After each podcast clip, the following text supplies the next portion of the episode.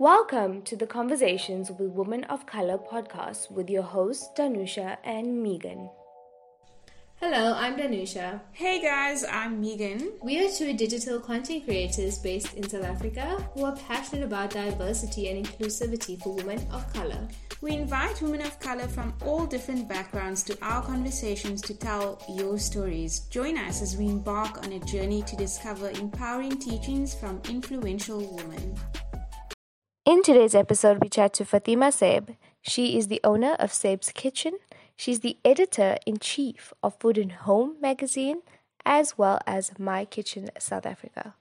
Hey Fatima, how are you doing? Hi, hello, I'm good, thank you. How are you? I'm good, thank you. Hey Fatima, Megan and I are so excited to finally have you on here. Oh, thank you for having me. It's an honor to be on your podcast. I was like binging your episodes last week and it's really cool what you guys are doing. So well done. We're not binging since last year. I was, I was, but I'm binging again. oh, nice. I was wondering why did the, the listens go up suddenly this week? Okay, now I know. Thank you so much for the support. We we really do appreciate it. So Fatima, we've obviously been following you and we know a little bit about your story, but please tell us um, more about yourself. Yeah, of course. So I'm from Cape Town and um, for as long as I can remember, I've always been interested in fashion and food and the world of magazines. It just seemed like such a magic place for me. And I really wanted to study design or fashion. But when I was in grade 11, I got diagnosed with something called fibromyalgia, um, which is kind of like arthritis, but I feel like I describe it as arthritis on steroids. It's just like a lot of pain and inflammation all the time. And at the time of my diagnosis, and even a few years later, I really struggled to write and hold a pen. And the inflammation in my body was at an all time high. So obviously, I couldn't go and do fashion, even though I got accepted. And I ended up um, studying English at UWC since it was the only subject that I really enjoyed in high school. And I absolutely loved it. Like from the moment I walked into my class, I was like, this is what I want to do. and I ended up doing my honors in English literature. And all through that, I worked for various brands. I worked in social media and marketing. I also worked as a recipe developer um, small business owner, and now, of course, as an editor. Sure, that's quite a story. And the fact that you also have like worked through fibromyalgia, I don't know if I'm saying it right. Like, what you're not, but experience? it's okay. wow, it's a long word. I'm to let you say it. But how was that like being diagnosed so young and then managing studying and, and that as well? What was that like? Oh, it was terrible. It was a terrible experience. You know, when you're like in high school, like kids are really mean. And i went to like a mm. really um like a i went to a public high school. So i when i was in grade 11 right so i got diagnosed and like literally woke up one day and just couldn't use my hand. So i ended up having to take my laptop to school and people honestly like thought i was bragging. They were like oh you just think you're cool. I was like no guys i'm like really in pain so it was a really hectic experience. Um, thankfully, when I got to UWC, they had a disability unit. So I became part of the unit and there was always help with like I got scribes for my exams. I could use the PCs. There was modes of transportation. Like if I just because some days I literally couldn't walk. So they would come and fetch me and drop me off at classes and it was just a lot of help. So yeah, it was it was okay. I think I managed to study okay. Um, it was just high school was the hard part. you know what, Fatima? I actually worked in that department at UWC while I was studying. No. Yeah, so in my first year, I volunteered because I had a little bit of spare time. And then in the second year, because I was there all the time, I don't know if you worked with Missy Vatney, but then she actually. Of course. yes. Yeah, she's. Yes. So, oh, she's such a sweet lady. Um, I still uh, send her messages now and then. But um, yeah. yeah, I actually worked there when I was studying way back. oh my goodness, maybe we crossed paths somehow. Mm, perhaps oh, cool. we did. Yeah. yeah. Well, well done on you for working there. And it wow. was like a lot of people had really hectic disabilities, and it was really nice to see how the unit just came together and helped everyone. Yeah, that was um, really amazing. But I think for me, it, it, it was a learning experience because, you know, sometimes you take simple things for granted that other people don't have. Um, yeah. So yeah, it was it was really cool working there as well. Yeah, that's my story. wow. Yeah, it sounds like you know you had to grow up very quickly and kind of teach yourself because I don't think other people in your family or anyone experienced the, the same thing that you have as well. It sounds like you are the only one. Um, yeah, no one like believed me. Everyone thought I was wow. lying because with fibromyalgia, like the one thing is that you can't see it. So you look perfectly fine. You look like there's nothing wrong with you, but you are in so much pain. So it's, yeah, it was definitely something. so you told us that you are so passionate about English and literature and fashion. So how did you get into food? Because I'm not seeing the I'm not seeing the correlation there. It's pretty random. So food is something that I was always interested in. And after my honors, um, I decided to do my master's in English, which I never completed yet. But during my master's studies, I became so intrigued by food, specifically food and memory and how people react to foods. I was reading a lot of food memoirs and just like kind of fell in love with the way that people wrote about food. And during that time, I also got married and moved into my own space, which allowed me to be super creative in the kitchen. Like I was baking and cooking new things every single day. And I eventually just shared it on my social media, got a job as a recipe developer, and it all went from there. oh my goodness. Are you serious? Yeah. it's quite a, it's quite like a weird story, but that's how it happened. That is incredible. Wow. I would have sworn that you were baking. Yeah, I thought you were like baking from the time you were three years old, and you know the usual kind of like I've loved it my whole life. Because I mean, you really do love it. I, I would have thought that you know you were doing it your entire life. Um, yeah, but it doesn't matter. The fact that you're so passionate about it shows.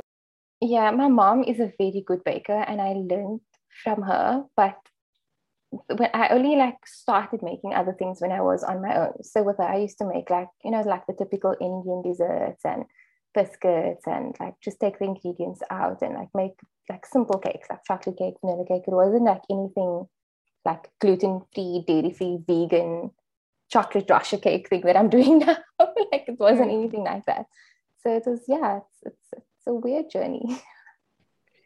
Guys, I've actually tasted Fatima's cake. Uh, Danusha bought it once and she was so kind to share some with me. it's absolutely delicious. My sister also placed an order and then just so happened to come across my the road where I lived and she dropped me a, a cupcake or something. But geez, it was so good. So you have a business, uh, a food business called uh, yeah. Saib's uh, Kitchen. Please tell us more about this business of yours and perhaps some of the challenges you face. Yeah. So um, honestly, I in that time when I was like baking and posting it on my social media, I made um, cinnamon rolls one day and I just posted it on my Instagram and people were like, "Oh, can we buy?" And I was like, "No, it's like really weird. Like I just made it." But then more and more people messaged me, and I was like, "Okay, um, let me like try this out." So one Sunday, I just posted and said like I'm doing um, cinnamon rolls well, not Sunday. I said uh, in the week, I said I'm doing a cinnamon rolls this weekend, like who wants? And I think I got like 20 orders. It was ridiculous. And then from there, I kind of just started Saib's Kitchen. I started a new page for it, um, printed stickers, and like made a whole menu. And it just kind of grew from there. But I have to admit that I actually don't have much time for Saib's Kitchen anymore due to work, but I really don't mind um, because I'm honestly working in my dream job right now. But not just that, but Saib's Kitchen was there to fulfill me at a time when I needed it the most. Because before I was an editor, I was working in a very toxic environment where I had a creative title, but I wasn't able to be creative at all. I had to go through like 15 people. And then at the end, like your idea was just scrapped. So Saib's Kitchen kind of gave me that space to be creative and trust myself with my food and baking. And I was really lucky in the sense where I don't think I faced too many challenges. I mean, with lockdown, we just kind of adapted, and I got a delivery service to deliver my cakes for me. Um, my husband helped me out a hell of a lot as well. And yeah, I, I don't think I had that many challenges, but I have to say that the challenging part for me personally and something that I don't enjoy was managing my social media. It took it takes so much time to be a content creator, and I know you yeah. know this, Danusha and i don't have the time or resources to do that mm. like i just want to eat what i make i don't want to be styling it and shooting it and posting on my blog like that was the big thing for me but yeah mm. Yeah, Megan as well. Well, you know, you could just hire Megan or I, you know? I'm just kidding. I already love the products. yeah, exactly. I think I have Fatima's cake, cinnamon rolls. Yeah, yes, the vegan one. So it's just yeah, that vegan cake. Honestly, I haven't had. I haven't had a vegan cake that tastes that nice, and and it's kind of like this um generalization maybe not now but i think like maybe two years ago whatever we all kind of like thought like you know gluten free and vegan stuff just doesn't like baked goods just mm-hmm. doesn't taste good or it doesn't taste like the original. Then when i had your cake i think it was like two years ago or like yeah. what was it 2020 sometime there yeah it was like at the beginning of lockdown i think Oh, was it then? Yeah. yeah. I was like, wow, I, I wouldn't have guessed this is vegan. Like that's how good it is. And you know, I'm vegetarian and I'm not vegan, but most of the stuff is vegan. So I've tried so many things. And yeah. honestly, like that, that and the cupcakes, oh my gosh, the you guys yeah. have to try it. Um, but yeah, this is not a sales podcast, so let me just move on. No, but you know, people people think oh sorry people i just want to tell you a really funny story. People really think that i lie when i say it's vegan. And this one time somebody ordered um, a, a bunch of the pancakes for a friend. And i like took it to her and she was like oh um, i don't eat vegan stuff so i'm probably not going to have this. But i'm just telling you like i don't like vegan stuff and it's not for me. And i was like okay like cool you don't have to have it. I swear to you like before i got home she messaged me to say she finished off the box. I was like okay flavor. Yeah. Yeah. Yeah. wow. Yeah. And that says a lot, honestly. Because like, oh yeah, honestly, it's just so good. Now I'm thinking about it. I think I just need to buy it because wow, it's not gonna leave my mind. Um, but you also mentioned that um, you were kind of in this toxic environment. Um, so, so tell us a little bit about that and how you manage that, because I think all of us in South Africa, um, especially as a woman of color, we've mm. all either been in a toxic environment and we're still in it, or we, have been through it ourselves. And, and, maybe there's someone younger as well who hasn't ever, you know, experienced it yet, but they probably will. So tell us a little bit about that. yeah, you know, it's really tricky because the job market right now is so difficult. Like it's so it's easy to tell someone like, oh, like you shouldn't be in this position, and then like let them quit the job, and then they're sitting at home for literally months just because that's how bad it is right now.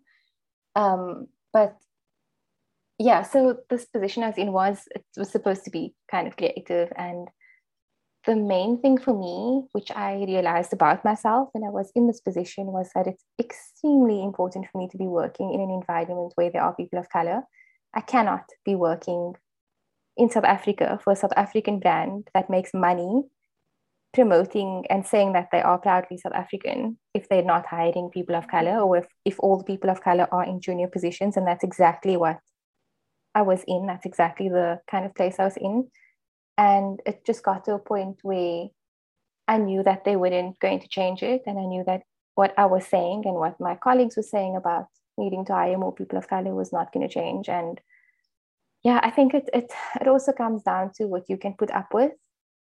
And I felt like I just couldn't put up with it anymore. I need to be somewhere that respected people of color and that knew that it wasn't just because you know, like let's be honest, you're probably going to get paid a lot less than the other people that work there. And I think it all comes down to what you can handle and if you can be in a place like that, then that's okay. That's good for you. But I couldn't. And I just, yeah, I had to leave. I hope that answers your question. It's getting pretty emotional. I'm sorry.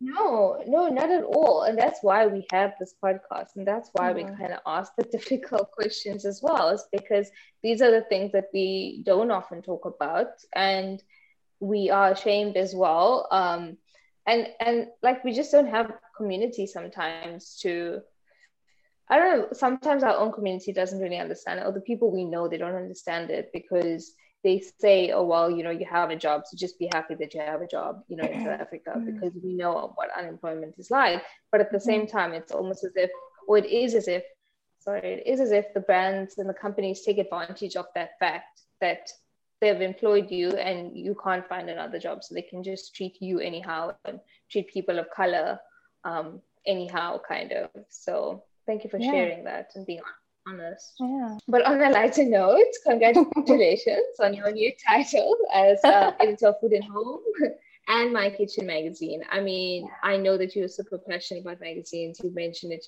yourself, but what has that been like? And are you settling into it? Oh my gosh, I am loving it. I am like obsessed with it. It's like becoming unhealthy. I still get, I, I kind of feel taken aback when I tell someone what I do just because it feels so unreal. So, like when someone asks me what I'm doing, I say, like, oh, I'm in like food or I work in publishing. And then, like, it takes a few more questions, I realize, for me to actually say, like, oh, no, like, I'm the editor of Love Food and Home. Because I just, I can't believe that I got this opportunity and I can't believe that I'm like doing it. It's just so weird. And for the first time in a very long time, I actually wake up jumping out of bed and ready for work, which I mean, it's something that we all want. So I just feel so incredibly blessed that that's the life I'm living right now. Wow, that is amazing. And I'm so happy you, you know, you are uh, living the dream and that you have that energy towards your job because I mean I'm sure only good things can come from it. Um, so on Twitter, I, I I saw that you shared a story recently about how you plan on using your role to empower others. Can you tell us a little bit more about that, please?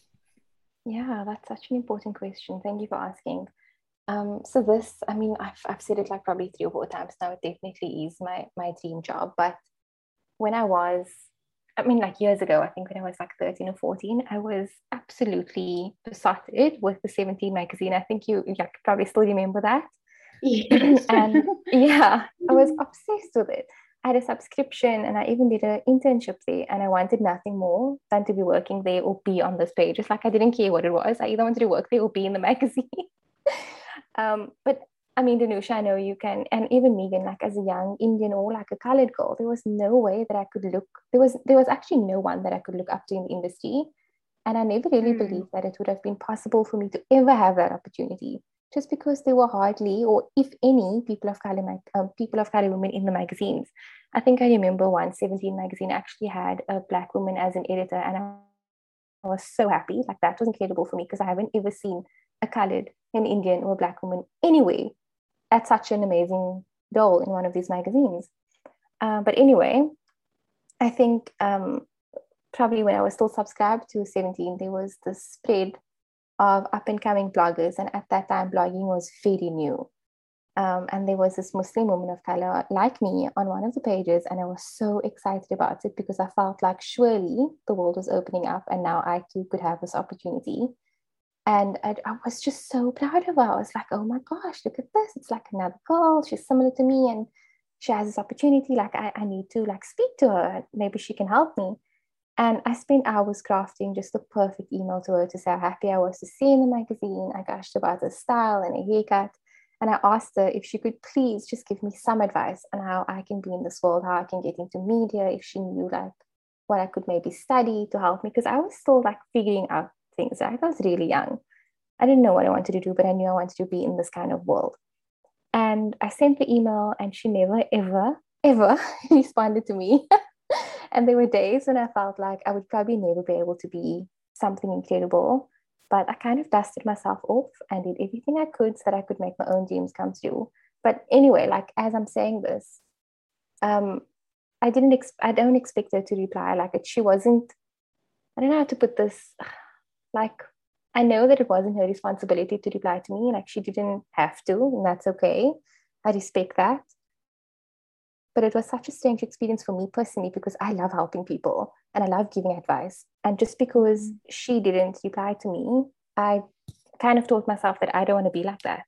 And now I feel a sense of responsibility to help as many young women as possible and hopefully even be a mentor, which is something that I never had for myself. And I just want young women to know that anything is possible. If you have the right mindset and you work hard, then nothing can stop you from achieving your goals, which is something that I firmly believe in. But equally so, you also need the right people around you, people that trust you, that are proud of you, and that allow you to dream. And if you're not going to get that from your family, then you're going to get that from your friends. Just, you know, they always say, like, you are what you eat. So I believe you also are the kind of person that you surround yourself with. It really reflects on you I think my main message and the thing that I really want to do is I want young women to know that you need to depend on yourself and work hard and work for yourself. I didn't just wake up one day and become an editor. I know that I worked really hard for years. I did as much as I could, and most importantly, I just trusted the journey and paid off. Wow, um, I've actually learned a lot from just listening to you, and the fact that you use um, the, the person who didn't help you as motivation to help other people. I think that we can always, you know, learn from that because often we get treated the same. And instead of changing that, the way we're treated, we don't kind of think, oh, we should actually change the way that we treat others. Sometimes you say, oh, well, I'm going to treat you exactly how you treated me. Yeah. Um, but we should do what you said, you know? So well done. I, I also love that you you develop foods for vegans, vegetarians, gluten free. Um, you have so much of options. And how come? Why did you get into that as well? I mean, what made you say, "Let me create vegan cakes"? Yeah, it just boils down to inclusivity, honestly. Um, it, it also echoes into my work at Food and Home. I believe that we are such a diverse nation and everybody has different diet requirements. There is absolutely no reason that anyone should feel excluded when it comes to food. And that's just that's it. No one should feel excluded. Wow, that's powerful. And I love that, you know, you're creating all these amazing dishes that taste so good. Um, you know, for people who have allergies, because sometimes uh, people who, you know, are vegetarian or, or even vegan, they feel excluded or their options are so little. I mean, these days we've seen like really some, we've seen some amazing products, we've seen amazing brands, but like uh, three, five years ago, it wasn't like this. So I, I really think it's amazing that you uh, cater to this market. Now, um, before we end off, I just want to speak to you a little bit about some of the trends we can expect for uh, for the food and wine uh, industry during um, spring and summer. Do you mind sharing some of them with us, please? Of course not, but I think you're not going to like my answer because I don't think I'm the right person to talk about this. Like, you know, for me, currently, where we are, trends are such a tricky thing. I mean, I'm not a trend forecaster, and I, I mean, no disrespect, disrespect to those who are, but I feel like trends are not the same as they were before social media. I mean, in the past, you could look at what the US or the UK were doing for spring and summer and then predict that it would be big year two when the season rolls around. But now, the moment a trend happens across the world, the next day, us and everybody else are doing it. Like, there's a new food trend every single week. And this is specifically due to social media mm-hmm. and I believe more for TikTok. And I don't think it works anymore to predict what might be big later on in the year when it can be done immediately. And an example is that lemonade thing that happened in the middle of winter with us when I think it was in the US when they were in the heat of summer, they were making lemonade in blenders with condensed milk and whole lemons. And we were doing it too in winter and enjoying it. And, yeah. I mean, that, yeah, there's like no reason why we can't. so yeah, I'm not the best to ask about things. but I mean, how do you feel about mm. TikTok? Because you know, in the past, um, I would just sit with the recipe book. Now, don't please don't, please don't um, get upset. But I mean, I actually just I'd sit with the recipe book. My mother has a whole library in her home. She loves cooking and baking, so you know, I'd sit there and I'd be inspired by it, and then these days I just find myself like going onto Inst- uh, onto TikTok, sorry, and just looking at the recipes there and then going to try it out because um, I just feel like you know the the the culture around food is changing. How do you feel about um, TikTok or, or within the food uh, industry? I absolutely love it. Mm. I am the biggest TikTok kid that there is. I mean, I coming from a background in literature, obviously appreciate a good book. I have like cookbooks for days. I mean, I love my cookbooks and I love the work that goes into it. I want to write my own cookbook. Um, but again, I feel like it's such an exclusive club. and with TikTok, every single yeah. person who loves food gets to be a chef and gets to mm. be amazing and gets to share their talent. And I mean, why not? I mean, it's things that we we wouldn't see these things in cookbooks. We would have seen those mochi balls in a cookbook. Like it probably would never have gotten in yet on TikTok. You can just find it and make a recipe. So I, the amount of videos I've saved on my phone of things I want to make is ridiculous. I mean, I've, I think most of the things I've mm. made recently has probably been from TikTok. To be honest, like it's it's just it's the best platform. I love it. wow, me too. I don't know if you. I know you love it. What's her name? Priya. My name is Priya, or whatever her name is. Oh, yeah. I think it is Priya. She's just like the best. And she just comes up with like the most interesting things. I think she made a pizza. What did she make a pizza from? I think it was Um, Brinjal. Yes. Mm. and I was like, I have to try it. Wow.